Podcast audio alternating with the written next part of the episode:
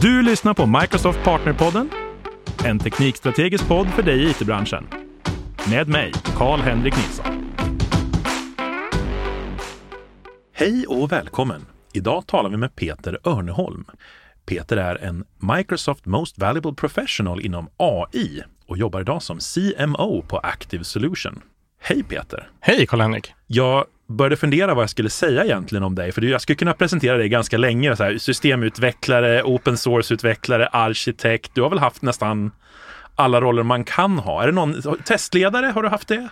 Inte kanske på pappret, men rent i praktiken så absolut. Jag är ju konsult och något som jag älskar med att vara konsult är just möjligheten att eh, variera sig. Att få djupt förkovra sig i något ämne och ett halvår senare så är man i en helt annan industri med ett helt annat ämne och kan djupgräva där. Som du säger, jag har aktivt försökt att få testa på det mesta under de här åren. Vi har ju känt varandra i många år och du, du var ju också med här i podcasten i vår andra avsnitt. Det stämmer. Pratade lite om cognitive services. Precis. Ja, idag tänkte jag att vi skulle hoppa in på ett annat ämne som kanske beror, att du har gjort mycket inom det här kanske beror lite grann på just att du har haft mycket olika roller och det är ju open source. Mm. Ska man definiera open source eller vet alla det nu för tiden? Ja, det är en, eh, en bra fråga. Eh, här borde jag kanske kollat upp någon slags Wikipedia-förklaring. Men om, om jag ska prata från hjärtat då, vad, vad open source är, så skulle jag säga att det är driva någon typ av utveckling öppet och kanske just source då, att ja, men någon slags öppen källkod under en viss licens som gör att det går att dela med sig och att det går, eller läsa sig utifrån den som bidrar, sprider koden och delar med sig och den som tar del av koden kan nyttja den på ett eller annat sätt här kan jag inte termerna för alltihopa, men det finns ju motsvarigheter inom grafik och så också, där du har öppna licenser, att den här typen av, den här bilden får du använda fritt, eller den här ikonen får du använda fritt. Och jag då som kommer från en utvecklarbakgrund kommer ju mest i kontakt med det i, i källkod och just så att säga öppen källkod, att dra nytta av, av, av det på ett eller annat sätt. Och det är så här, det skulle vara fel att säga att all öppen källkod är densamma, för det finns olika typer av licenser, det finns olika typer av öppenhet och eh, det är en grad och en skala där. Ska jag säga. Precis, och det finns ju också open source som görs av olika anledningar mm. egentligen kan jag tänka mig. Jag tänkte att vi skulle försöka idag och prata lite grann om kan man tjäna pengar på open source? Det är en bra fråga. Ja. Det korta svaret är ja, det går att tjäna pengar på open source. Det har vi ju flera, framförallt då också svenska exempel på, på olika typer av företag som, som bygger produkter kring open source och som är framgångsrika och som blir bolag som är högt värderade. Sen är en, en också en, man kanske också ska vända på frågan. Går det att livnära sig på open source? Att tjäna pengar på det, går det att göra? Eh, går det att livnära sig på det? Det går nog också, eh, men det är svårare. Men om vi skulle försöka liksom att, att reda ut de olika sätten som, som det faktiskt går. Om vi, om vi tänker att vi, vi börjar med motiveringen. Mm. Jag har skrivit open source-kod av en enda anledning. Och det är ju för att jag har gjort någonting som var jätte, jättekrångligt och tänkte att det här vill jag aldrig göra igen, utan det här ska det finnas ett bibliotek för. Ja. Det har nog varit min enda motivation i livet att göra open source-projekt. Det har inte blivit så jättemånga. Jag har något, hur man gör virtuella USB-enheter för någon gammal mikroprocessor tror jag. Ja. Det är nog ganska vanlig motivation tror jag. Mm. Om man tar det liksom spektra lite som jag ser, för det, det där leder in på en bra tankegång här kring vad är open source och vad finns det för liksom olika typer av ändar. Och om man tar den ena änden som kanske mer är det här är inte ett begrepp jag har uppfunnit, men någon smart person har liksom sagt att man kan vända på, begrepp, på liksom orden där och säga att det är source opened. Som i att så här, om jag håller en föreläsning och står på scen och pratar, här är nyheterna i .NET eller någonting sånt där. Då kan det ju vara schysst att om det sitter en person i föreläsningssalen som det där blev jag nyfiken på. Jag skulle vilja, Peter scrollade igenom koden lite snabbt. Jag skulle vilja grotta ner mig i den här koden. I sådana fall, jag brukar ta källkoden och lägga den på GitHub så att den är läsbar. Sitter man i publiken så kan man gå in på min GitHub och läsa koden. Men då är det så här, där, då är det mer att jag har tagit källkoden och gjort den öppen. Jag släpper den under någon helt fri licens. Folk kan gå in och kolla på den.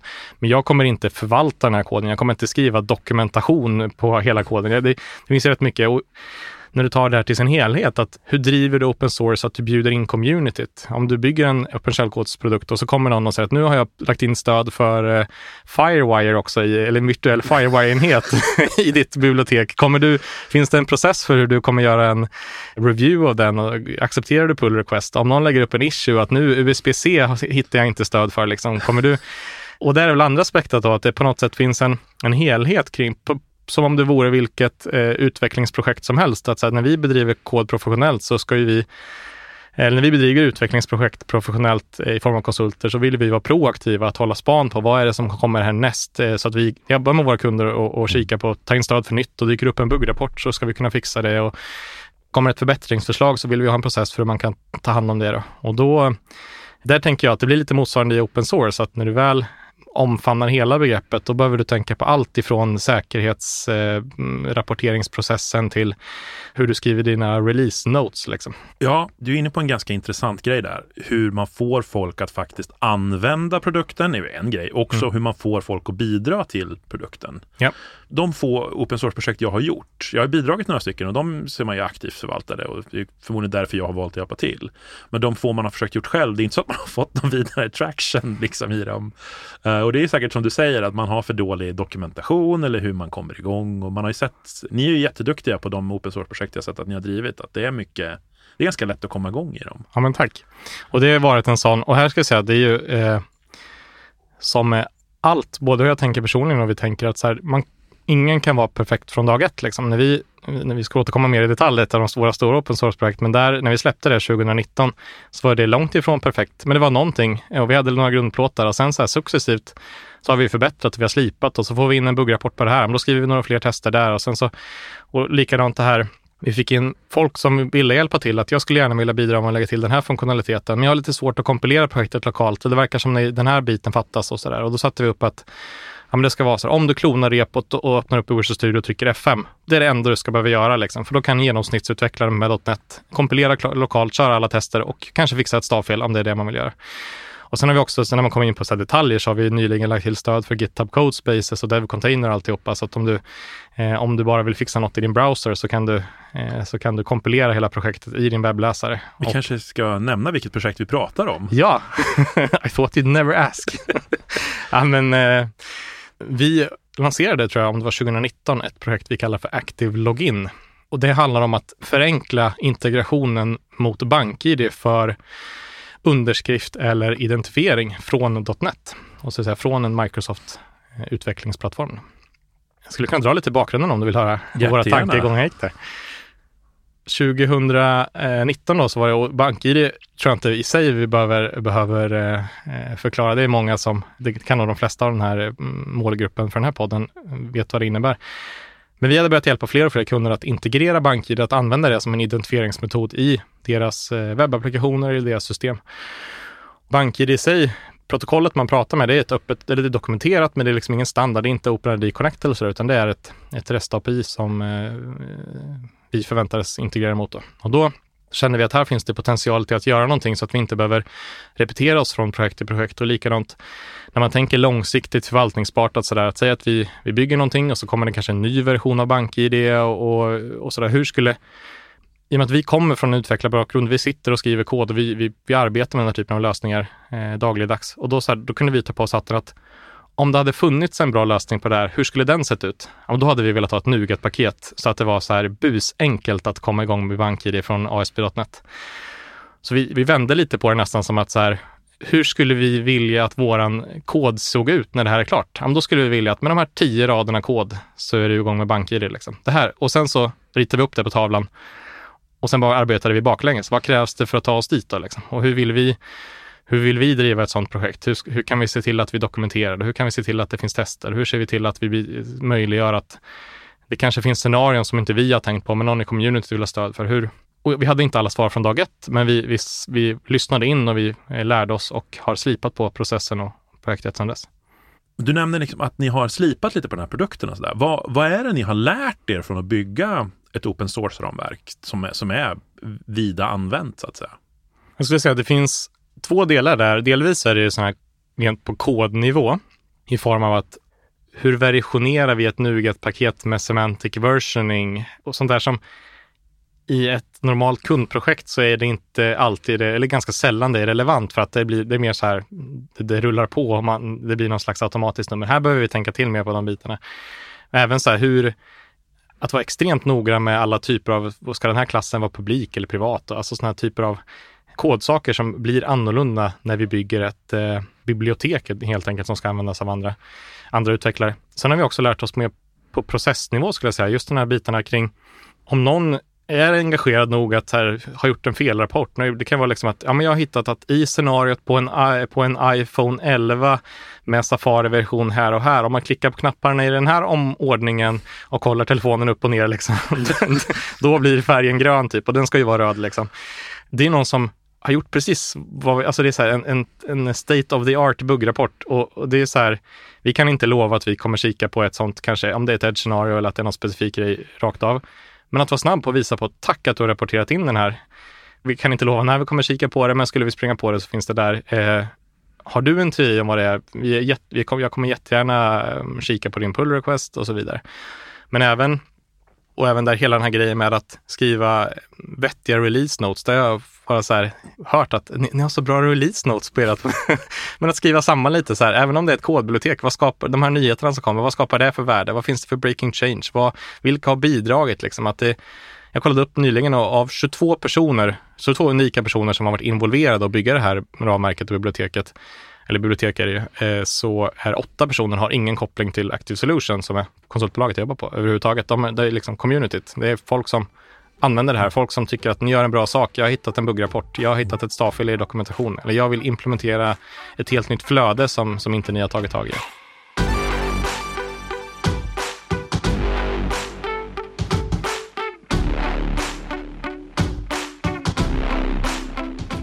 Ni är ju ändå ett vinstgivande bolag som inte tjänar pengar på produkten. Ni har ju byggt en open source-produkt som ni har släppt gratis och som communityt hjälper till med.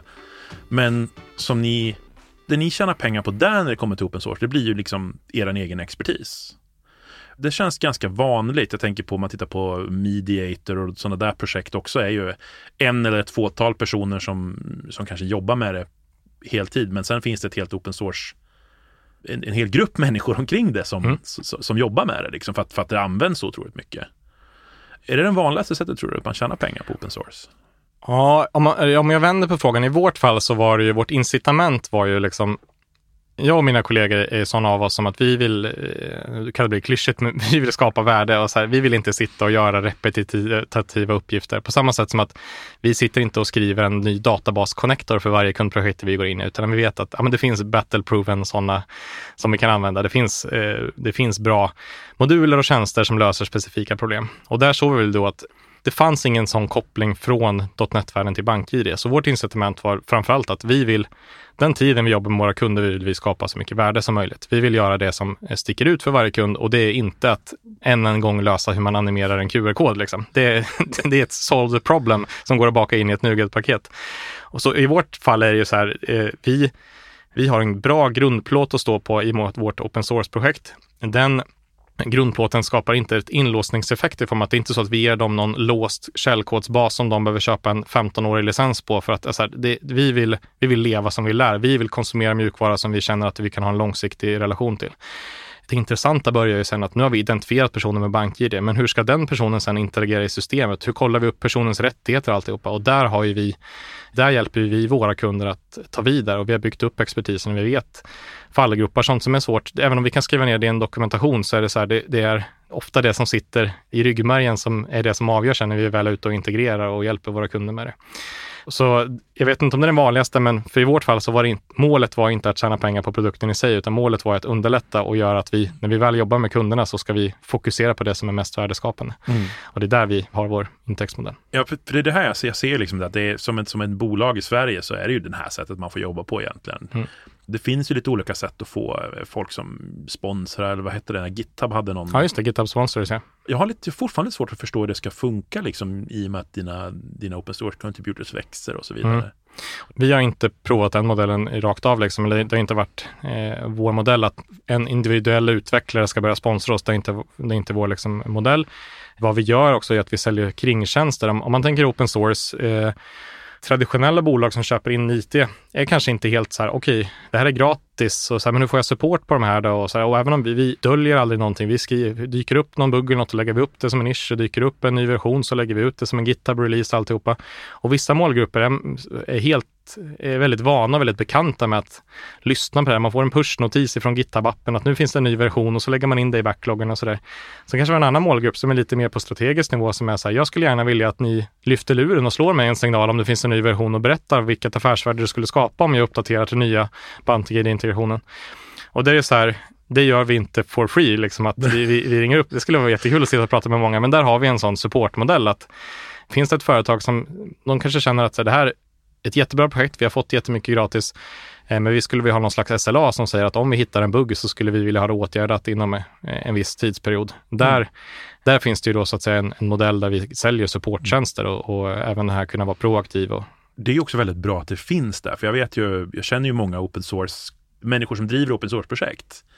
Och jag vet för att en av de saker som de tycker är väldigt, väldigt frustrerande är väl när människor kräver ett SLA av någonting de har, de har byggt av liksom, man säga, kärlek och värme till, till liksom communityt. Och där är ju, och rent krasst så är inloggningsdelen i ett system brukar vara, tendera att vara ganska avgörande så att säga. Det spelar ingen roll hur bra system du har bakom dörren om du inte kommer igenom dörren. Så det är ju, men där ska vi noga med att det, det är en eh, genomgående så att vi vill inte bygga någonting som kräver att du betalar oss någonting. När vi sitter med utvecklarhatten så ser man ibland open source-projekt som är så här, det ser ut bra ut på ytan, men man inser i praktiken så, så har de bara dokumenterat 80 procent, vilket gör att det går liksom inte komma igång om man inte köper lite konsulttjänster av det här företaget. Och där vill vi inte landa. Vi vill vara en good open source citizen. Vi vill leva som vi lär. Och det där känns ju som en best practice. Alltså jag vet inget bolag eller projekt jag skrotar så fort som när jag börjar känna liksom att ni försöker ju bara liksom få mig att contributa här, men ni, ni tänker ju liksom inte, ni tänker ju inte på användarna i det här, utan Nej. det här är ju det finns ju några sådana som jag har jobbat med genom åren som jag verkligen inte, inte skulle contributa till igen. Nej. Internt hos oss så jobbar vi med liksom en, eh, en kunskapskultur där vi vill dela med oss av kunskap och vi vill vara öppna och transparenta. Och det vore jättekonstigt om, eh, så här, om vi inte på samma sätt levde i, i vårt open source-projekt, utan vi känner att det måste vara någonting som vi genuint kan stå för. Det ska vara någonting som vi själva skulle kunna tänka oss att installera i ett projekt. Det är också ödmjuk inför att vi lär oss kontinuerligt. Det finns säkert saker vi kan slipa på, men vi blir lite bättre för varje vecka. Ja, men det tror jag också är, det är väl det som är charmen med att ha ett sånt här projekt, att man kan, man kan jobba och man kan utvecklas och bli bättre. Mm. Jag tänker så här, om vi skulle försöka att tratta ner lite grann. Vi tänker att vi jobbade på ett bolag och så skulle vi försöka skapa ett eh, vi hade precis löst ett problem. Mm. Och så tänker vi att det här ska bli ett jädra bra open source-projekt. Mm. Mm. Ska vi försöka liksom att, definiera ner lite delar som man behöver ha? Du har ju nämnt några här. Vi ska ha en... Eh, man ska vara duktig på att bygga den klassiska API. Alltså man mm. använder mm. private och, och, internal och så vidare för att dölja mm. implementationsdetaljer som man inte ska se i ett bibliotek till mm. exempel. Har du nämnt. Vad har vi mer för grejer vi ska tänka på? Ja, men det är bra. Jag fick, eh, jag fick den här frågan från ett, eh, från ett företag för inte allt för länge sedan faktiskt, som, bör, som var inspirerade av oss och ville kika lite på. Om man ska ta topp tre då i alla fall eh, saker så skulle jag säga nummer ett är att vara tydlig med din ambitions och förväntansnivå att skriva ut och dokumentera. Eh, liksom, du kan lägga upp någonting på GitHub, men om du vet att vi har inte eh, processen eller vi har inte organisationen just nu att, att ta hand om interaktion med communityt eller sådär. Eh, det, nästan det mest demotiverande som kan finnas det är att någon ser, oh, ett open source-projekt, här finns det någonting som jag kan förbättra. Någon lägger några dagar på att vi slipa till och göra en pull request och sen så ligger den pull requesten död i två år, liksom, eller ingen tar tag i den. Då är det bättre att vara väldigt tydlig med känn er fria att ta koden som den är med vi, men vi kommer inte förvalta den just nu. Så det skulle jag säga, tänk igenom den biten först, hur ni, hur ni vill agera och hur ni vill ta hand om communityt. Nummer två skulle jag säga ändå är så här, tänk igenom säkerhet. Så här, vad händer den dagen som, ska säga nästan som och inte om, men säg att ni upptäcker ett kritiskt säkerhetsfel i ert bibliotek eller i er applikation. Liksom. Om det sker klockan 21.00 på kvällen en fredagkväll, då vill du inte börja tänka igenom den processen då, utan så här, hur ska vi agera? Vart vill vi att folk rapporterar in säkerhetsbuggar? Hur ska vi kommunicera ut det och så vidare? Och där finns det bra tool, delvis bra tooling i GitHub som man kan dra nytta av, vissa policies och så vidare. Men att, och lite så här processen, hur kan vi få ut ny kod och så vidare. Och nummer tre då, den här får jag nästan ta på studs, men, men lite i form av att eh, vara snabb och det ska jag vilja säga att är när vi drog igång det här så, så lokaliserade vi några bra open source-projekt som drevs av svenska personer. Och så, så här, får vi bjuda på en fika mot att vi får liksom dina topp tre takes på att driva open source. Eh, och då fick vi bra tips från en person som driver open source-projekt inom F-sharp-världen. Och han, eh, eh, det jag minns framförallt från det fikat var att så här, var snabb, lite som jag nämnde förut, liksom att om du ändå har ambitionen, hellre vara snabb och tydlig med att jag har läst vad du säger, jag förstår, men jag kommer inte agera på den här närmaste tiden utifrån så här, det är inte enligt våra prioriteringar. Att just tydligheten och en transparens och så, hellre det än att, det, att man inte svarar alls eller lovar mm. att vi kikar på det i, i, inom närmaste veckan så tar det tre år eller så. Här. Så det är väl förväntansnivån är mycket, För just förräntningsnivån tycker jag ändå är, jag tycker det är jättebra om någon säger, men det här är inte någonting som vi tycker är intressant för vårat open source-projekt. Ja men mm. perfekt, jag tycker att det är viktigt, så jag gör en fork. Mm. Mm. Det är ju liksom ingen, inget aktivt ställningstagande mot den personen. Det är ju precis som, som du säger, ja men det här, jag tycker det här är viktigt. Jag vill ha ett bibliotek med era funktioner och den här funktionen. Liksom. Det är ju någonting som jag kanske inte riktigt förstod innan och som jag tror många inte är medvetna om, men det är så här, vi har ibland fått in så att någon skapar en pull request. Liksom. De har inte frågat oss, är det här någonting ni vill ha in? De har inte, de har inte liksom förankrat i ett behov, och, utan så här, här kommer det lite kod eh, som skulle vara relevant. Och då just så där, att vi ska acceptera in lite kod som vi kanske inte riktigt förstår värdet av och så, det gör ju att bara klicka accept och merge, det tar inte så lång tid. Men då vi, jag ville ta ner koden, jag ville verifiera, jag ville se att det är rätt tester skrivna. Och framförallt så är det en lång svans. Det är ju så här, vi ska förvalta den här koden under många år framöver och, och, och så. Då. Så därför är det ju, om du har ambitionen att bidra till open source, börja alltid med en issue. Börja alltid med att förklara, jag tänker så här, vi har det här behovet. Eh, skulle ni vara villiga att acceptera om jag skriver kod för att lösa det problemet? Och just också när man har en identitetslösning så blir det ju liksom extra känsligt. Ja, och där har vi ju tänkt, eh, vi har alltid haft på oss hatten att så här, när vi sen sitter i ett projekt och ska installera det här, hur vill vi att det ska funka? Liksom att, eh, där har vi den fördelen av att det är inte så att vi har någonting som vi bara, vi liksom automatgenererar inte ett klassbibliotek utifrån OpenAI specification, utan det här är verkligen drivet utifrån konventioner i Microsoft-världen och erfarenheter och så. Och där har vi sagt att vi vill ha så långt det går noll dependencies på tredjepartsbibliotek för vi vet att det kan vara ganska opinionated. Att så vilket bibliotek ska du använda för att generera JSON eller A, B eller C? Och sen så i, i företag A så har man alltid på på ett bibliotek och i företag C så har man någonting annat. Och där har vi satt upp en struktur kring koden att det, allting går att plugga in och ut så att det går. Vi låser liksom inte fast någon i en sån. Och är man bara inte, vi, så här, vi vill inte ha gränssnittet för, från ert bibliotek. Vi vill bara ha all logik som hanterar certifikat och alltihopa, men då är den inkapslad i ett eget bibliotek. Så att vi, vi har försökt tänka till på liksom strukturen som gör att det går att plocka de bitarna som respektive implementör är intresserad av. Annars är det ju väldigt lätt hänt att det blir vi har fått ett säkerhetshål för grund av våran tredjeparts dependencies, tredjeparts dependencies, tredjeparts dependency hade ett ja. problem. Ja, och just den där eh, vad är det, transient eh, dependencies som sagt att någonstans under huven och, och då vissa saker där det är ofrånkomligt. Att vi, vi satt oss inte och skrev ett eget QR-kodsgenereringsbibliotek. Liksom. Det kände vi att det är utanför gränsen för vad som ska bakas in här i. Men vi tog inte ett direkt dependency på ett QR-kodgenereringsbibliotek, utan vi sa att här finns det en möjlighet att plugga in och sen så tillhandahåller vi en, ett eh, standardval som säger om, om du inte har några åsikter så gör du så här. Då kommer det funka. Mm. Om du vill byta ut det mot annat eller om du har så här, hur detekterar vi om webbläsaren eh, har stöd för det här flödet eller inte? Kan man eh, hoppa automatiskt i BankID-appen och tillbaka allt sånt där? Den typen av logik kan vara lite olika från olika scenarion och den har vi sagt att vi har ett standardflöde som ska täcka 85-95 procent av flödena. Men har du någon specialvariant där du sitter på någon då kan du liksom byta ut det flödet. Jag vet inte vem jag ska credda, men det brukar nämnas någon, som ett koncept att fall in the pit of success. Att vår tanke har varit att om du följer våra standardexempel, om du följer grundgrejen, då kommer du ha en säker certifikatshantering. Du kommer ha eh, så att säga säker inloggning mot BankID och när du sen börjar divergera från det där, då behöver du vara mer insatt. Men att komma igång med säker BankID-inloggning ska vara väldigt enkelt och sen så kan man bygga vidare utifrån det. Jag tror också det finns en annan, du kommer liksom lite in på det nu också egentligen, men det jag har sett ute hos bolag som är duktiga på att, att jobba med open source, det är just också att de blir bra på att göra precis det här du beskriver nu, även med interna paket och interna grejer, vilket gör ju bara att det blir så mycket lättare att få det att ja. funka och det blir lättare att ha det vältestat och så vidare, vilket ju höjer då kvaliteten och så tjänar man pengar på att man faktiskt levererar bra produkter och så vidare. Och det är, det är inte en kompetens heller. Och... det, är ju, det är ju verkligen eh, det är jag och flera kollegor som har, som sagt, 22 personer har bidragit och 8 var externa, så hur många blir vi då? 14. Eh, och vi har, olika har bidragit mer eller mindre liksom. Eh, men det har varit just den här biten också, att jag vet att den här är helt öppet läsbart. Jag, jag tänker lite mer på mina, liksom, kanske inte commit-meddelanden i sig, men det, det, blir ändå, tänker till lite extra. Hur, hur skulle jag vilja göra det här så att det ser snyggt ut? Sen finns det en risk, jag ser vissa hämmas lite av att så här, det måste vara liksom pixel perfect eller det ska vara, jag vågar inte lägga ut det här öppet om det inte är alla guidelines och best practices och alltihopa. Vad ska folk säga?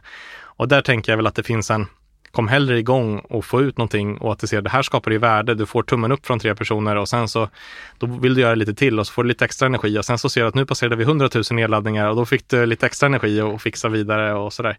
Än att du allt kan inte vara perfekt från dag ett. Du nämnde precis den nummer ett anledningen till varför folk inte har en blogg, eller inte ja. har en aktiv blogg i alla fall. Um, jag tänkte bara att vi ska försöka summera lite mm. grann så här på slutet. Och det är just, det, vi har ju varit inne på lite grann på hur man, vi, har, vi, har, vi fastnade väldigt mycket på hur man gör open source, tror mm. jag, snarare än hur man tjänar pengar på det. Men egentligen så kan man väl säga att det, det, det stora sättet i Sverige egentligen är väl att snarare open source bidrar med ett värde i din verksamhet som ja. i, i sig har den här, skapar den här ekonomiska möjligheten. Är det det vi kommer fram till? Ja, jag tror det. Och det är ju så här, det finns ju, det finns ju alternativa modeller. Så här, ja, men vi, du får 80 procent av grejerna open source och sen så sätter vi en kommersiell licens på de sista 20 så att du kan inte du får inte med QR-kodsgenereringsmodulen i gratispaketet. Den får du betala för. Men där blir det så här, vi har känt att det är inte, det är inte den typen av projekt vi vill driva. Sen förstår jag att stora stora open source-projekt som kanske så här databasmotorer och loggningsramverk och alltihopa och sånt. De, där finns det ett incitament att ha andra typer av kommersiella modeller. Jag tycker så länge man är tydlig med sin modell så bryr jag mig inte så mycket. Utan det är just det där, precis som du säger nu, jag vill ha, jag vill ha tydligheten. Sen får mm. du ju liksom bedriva din, din verksamhet precis som man, man gör. Men jag vill, ja. jag vill gärna, väldigt gärna ha den där tydligheten. Mm. Jag kan tycka att jag blir ibland ganska glad när det finns liksom stora open source-ramverk kring proprietära produkter. Microsoft är ju, det händer ju att vi gör, gör så. Mm, mm. Mycket av våra SDK och sådana saker är open source för, för proprietära produkter och sådana saker. Och ju, ja, det finns ju ett värde i det också. Mm. I den bästa världen hade vi, hade vi inte behövt tjäna pengar och då hade vi gjort allt för välgörenhet och allt hade varit gratis och alltihopa. Men det jag har också lärt mig väldigt mycket är att det finns ett stort värde av att betala för open source. Att se så här, vi, det här är en produkt som skapar mycket värde för oss. Alltså även när vi använder, i dagligdags använder. Och då så här, jag vill att personerna och företaget bakom den här ska ha en långsiktigt hållbar affärsmodell som gör att de vidareutvecklar den. De är aktiva på att eh, säkerhetsskanna, fixa buggar. De har en support alltihopa. Så länge vi ser att den här produkten skapar värde, då, då finns det liksom ett incitament att eh, betala för. Det fanns något litet bolag som gjorde någon sån här säkerhetsmodul för Linux. Och Red Hat gick ut och bara, nej men vi vill inte köpa er, för vi vill inte att det här ska vara en Red Hat-produkt. Vi vill att det ska vara liksom tillgängligt för alla. Men här är liksom tillräckligt med pengar för att ni ska ah, jag vidare. Ja. Men det var ändå så här också ganska snyggt ja, på något sätt. Ja. Liksom. Och jag fattar att det händer ju väldigt, väldigt sällan. Ja. Att man får de möjligheterna. Men jag ser också så här mycket så här, vad heter det, intrinsic values, alltså um, underförstådda värden. Mm. Men just att man blir bättre på att programmera, tror jag, av, av, av, som du säger, någon kan ju titta på min kod. Ja. Och där är så här, alltså jag ska säga, kanske en gång i veckan så är det så här, det som är otroligt bra med, med eh, att källkoden är öppen är ju att jag vet att jag har löst det här problemet förut. Hur såg syntaxen ut för den här nya C-sharp-funktionen jag ska göra? Eller hur, hur ska man tänka när man ska, eller när jag ska parsa den här typen av JSON-svar med den här nya metoden. Och bara, jag vet att jag löst det här i open source-projektet. Alltså jag bläddrar fram lite snabbt. Sen har jag säkert löst det hundra gånger i olika kundprojekt, men allt eftersom jag byter eh, uppdrag och rör mig vidare så har jag ju inte tillgång till den typen av källkod. Liksom. Och då, men här är väldigt bra att det är bara en googling bort så kan jag hitta eh, det jag har skrivit någon gång i tiden. Du, jag ser att klockan springer iväg så här när man har trevligt. Uh, stort tack för att du kom hit och pratade lite open source. Då. Hoppas vi får möjlighet att göra det igen. Stort tack att du fick komma hit. Du har lyssnat på Microsoft Partnerpodden med mig, Karl-Henrik Nilsson. Som vanligt hittar du information och resurser på aka.ms partnerpodden.